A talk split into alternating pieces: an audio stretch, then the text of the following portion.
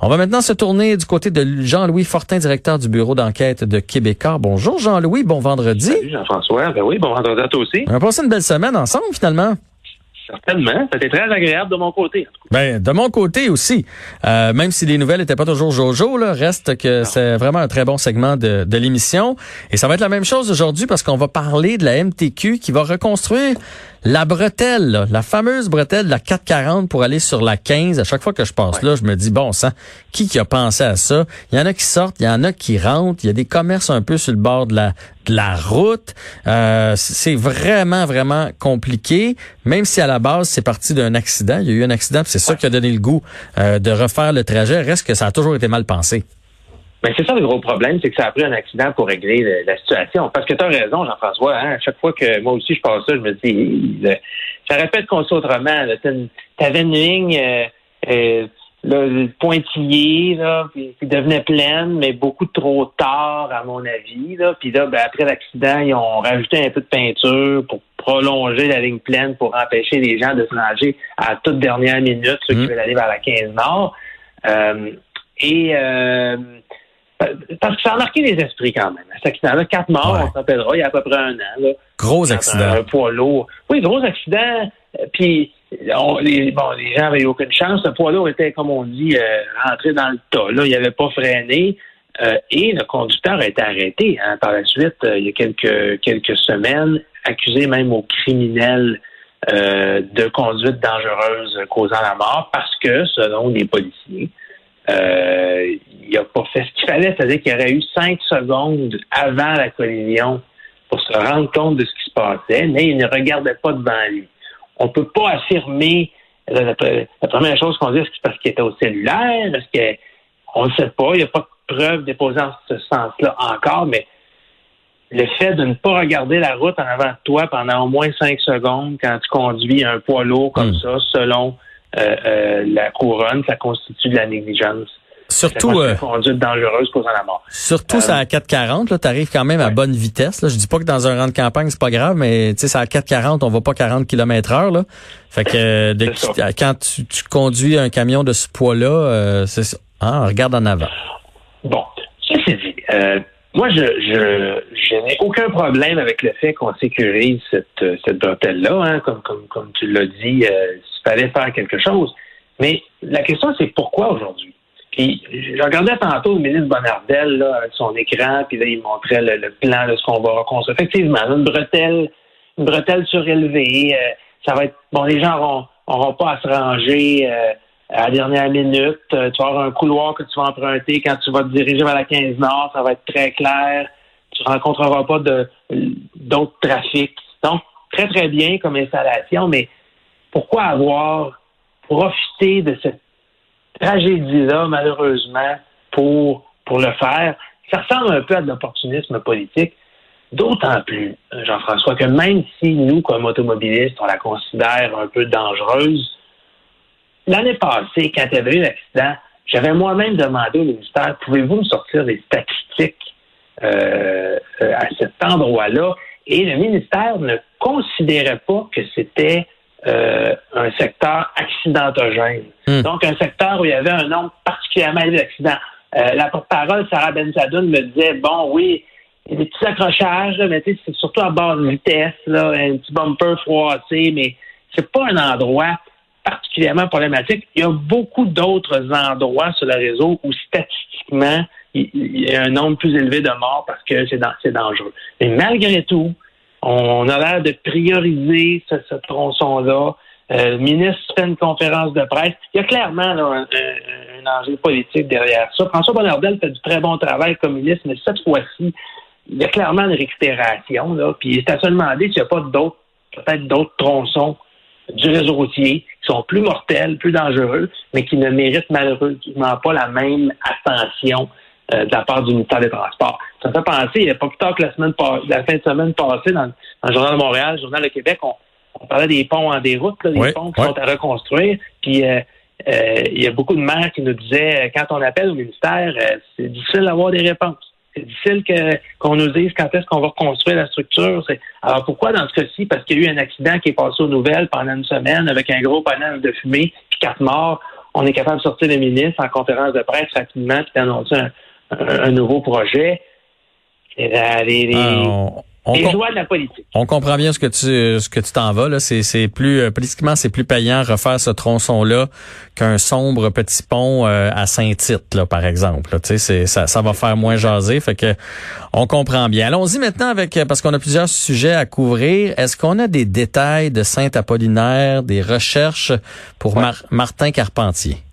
L'élément qui est nouveau aujourd'hui, Jean-François, c'est que la Sûreté du Québec a encore intensifié ses recherches là euh, on peut dire sans se tromper qu'il n'y a jamais eu autant de policiers sur le terrain qu'en ce moment euh, euh, vers Saint-Apollinaire, près de l'endroit où Martin Carpentier aurait fait une introduction par effraction dans une roulotte pour dérober des éléments pour assurer sa survie.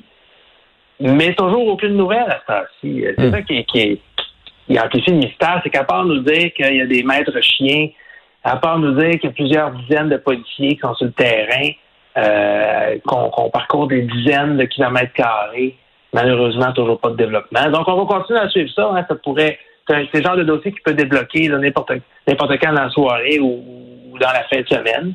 Oui, mais ça va faire une euh, semaine demain qu'on a trouvé les filles. C'est quand même incroyable. Ah, euh, tout à fait. Puis là, on commence à se poser des questions aujourd'hui parce qu'on sait que Martin Carpentier est un, ancien euh, scout, un ancien moniteur scout. Quel genre de quel genre de formation ou de, compétences il peut avoir euh, acquis pour survivre comme ça là, dans les bois, si vraiment il est en vie, hein, parce qu'il faut bien se rappeler que la, la du Québec n'exclut pas la thèse qu'il est lui aussi qu'il soit aussi, lui aussi décédé. Mais est-ce qu'il est, capable de, comme un, combat d'un film, de se partir un peu en, en frottant? Ouais, mais j'avais lu qu'il a été d'un scout genre euh, deux mois, là. Je veux dire, c'est pas Rambo non plus, là. Exactement. Ce qu'on comprend, c'est que c'est quand même pas quelqu'un à qui on connaissait des, capacités de sur, des instincts de survivaliste en forêt euh, extraordinaire. Là. Hmm. Euh, on pourrait être surpris, mais il y a beaucoup, beaucoup, beaucoup de brouillard autour de, cette histoire-là, qui, rappelons-le, hein, ça pourrait être, euh, on pourrait penser que c'est bien le fun à suivre, mais à la base, c'est deux fillettes qui ont tragiquement été retrouvées sans vie, c'est deux jeunes vies qui ont été fauchées. Alors, on a bien hâte au moins d'avoir une conclusion, euh, de savoir si euh, le suspect activement recherché aurait pu, quel genre de rôle il aurait pu jouer dans la mort c'est bizarrement là, puis c'est notre cerveau qui est fait comme ça, mais on a hâte de comprendre, tu sais, parce que ça part d'un accident. Donc, est-ce que l'accident était voulu, pas voulu Ça a-tu dérapé parce qu'il pensait que l'accident allait régler le, le sort des trois, puis finalement c'est pas ça. Puis là, qu'est-ce qui a poussé à tuer les filles? Qu'est-ce qui l'a poussé après ça à s'échapper? Tu sais, je veux dire, il y a beaucoup, beaucoup de de, de, de, trucs qui restent à être ah, confirmés là-dedans. Ou même des, des gens pour dire que c'est pas lui, euh, qu'il n'a rien à voir, puis qu'il est une c'est une, sorte de théorie du complot euh, qui, qui, circule. Puis plus ça, malheureusement, hein, en 2020, avec les réseaux sociaux, ben, plus ça, plus les jours passent, plus ce genre de théorie-là euh, circule. Mais tu as raison, ça va nous permettre de comprendre. Et, je pense que pour non seulement pour les proches, mais pour le grand public, ça fait tellement médiatisé. Le fait qu'il y ait une issue, quelle qu'elle soit, euh, ça va ça va nous aider à, un peu faire la paix avec cette euh, terrible tragédie. Et rapidement, dernière nouvelle, Dan Bigra qui ce matin euh, a réagi là, aux allégations sur les médias sociaux qui pesaient contre lui. On se demande quand ça va arrêter. Hein? À chaque jour, euh, un artiste, un deuxième artiste, un, ancien gérant d'artiste politicien. Maintenant, Dan Bigra, que tout le monde connaît bien, visé lui aussi par une dénonciation. Ben, il ne s'est pas défilé. Hmm? On va lui donner ça. Euh, il a publié une vidéo en disant bon ben je je je nie, c'est pas vrai ce qui s'est passé. Il dit que le consentement est au cœur de, de, de, ses actions. Euh, il dit même euh, qu'il comprend pourquoi euh, il y a beaucoup de gens qui prennent la voie des, des réseaux sociaux pour dénoncer. Lui-même dit que la justice ne fonctionne pas, ne fonctionne pas, mais, mais il nie. Alors, au moins, bon, les gens ont, sa version des faits. Il reste, à voir maintenant ce qui va se passer. Hein. On sait que dans le cas de Marie-Pierre Morin, par exemple, ça lui a coûté euh, sa carrière en entier. Euh, on sait que dans le cas des François Blanchet, il y a de grandes questions qui se posent sur son avenir en politique après ça. Euh, alors, dans le cas de Dan Bigra, il ben, faudra voir. On sait qu'il euh, bon, est-ce qu'il pourra continuer à faire de la radio? Est-ce qu'il pourra continuer à, à, prêter sa voix dans des dans les, commerciaux? Euh, j'ai bien hâte de voir quelle sera la, réaction. Puis, malheureusement, j'ai bien hâte de voir quelle sera la prochaine personne, la prochaine personnalité publique qui va être dénoncée comme ça euh, via, via les, réseaux sociaux. Cette vague qui ne finit pas. C'est tout un dossier, puis effectivement, ça, ça finit pas. Puis il y a des listes là, qui circulent sur le web. Là, ce n'est que des listes. Euh, il n'y a pas eu de dénonciation comme telle, mais je te dis que les gens qui sont sur les listes doivent euh, doivent présentement euh, mal dormir. Puis il y a plus en plus de gens qui demandent Toi, Jean-Louis, tu l'as-tu la liste? Peux-tu me l'envoyer? Tu l'as-tu vu? C'est-tu une liste, deux listes? Qui est là-dessus? En tout cas, je ne l'ai pas.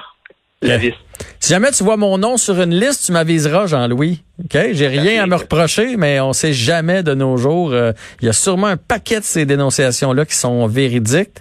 Mais euh, comme on dit, il y a toujours un 4-5% qui ne l'est pas. Alors, euh, voilà. Hein, on n'espère pas se retrouver sur une liste. Quoi qu'on on, on, dit évidemment, on, ce qui prévaut, c'est qu'on doit dénoncer. Les victimes ne doivent pas rester silencieuses. Ça, je suis 100% d'accord avec ça mais il faut que ce soit fondé. Là. Ça, c'est la base de tout. Et la meilleure façon de ne de pas se retrouver sur une liste, c'est d'agir de la bonne façon. C'est d'obtenir le consentement. C'est bref, c'est d'être un, être humain respectable et respectueux. Voilà. Jean-Louis Fortin, grand merci encore aujourd'hui. Bon week-end à toi. Plaisir. Bye bye. À bientôt.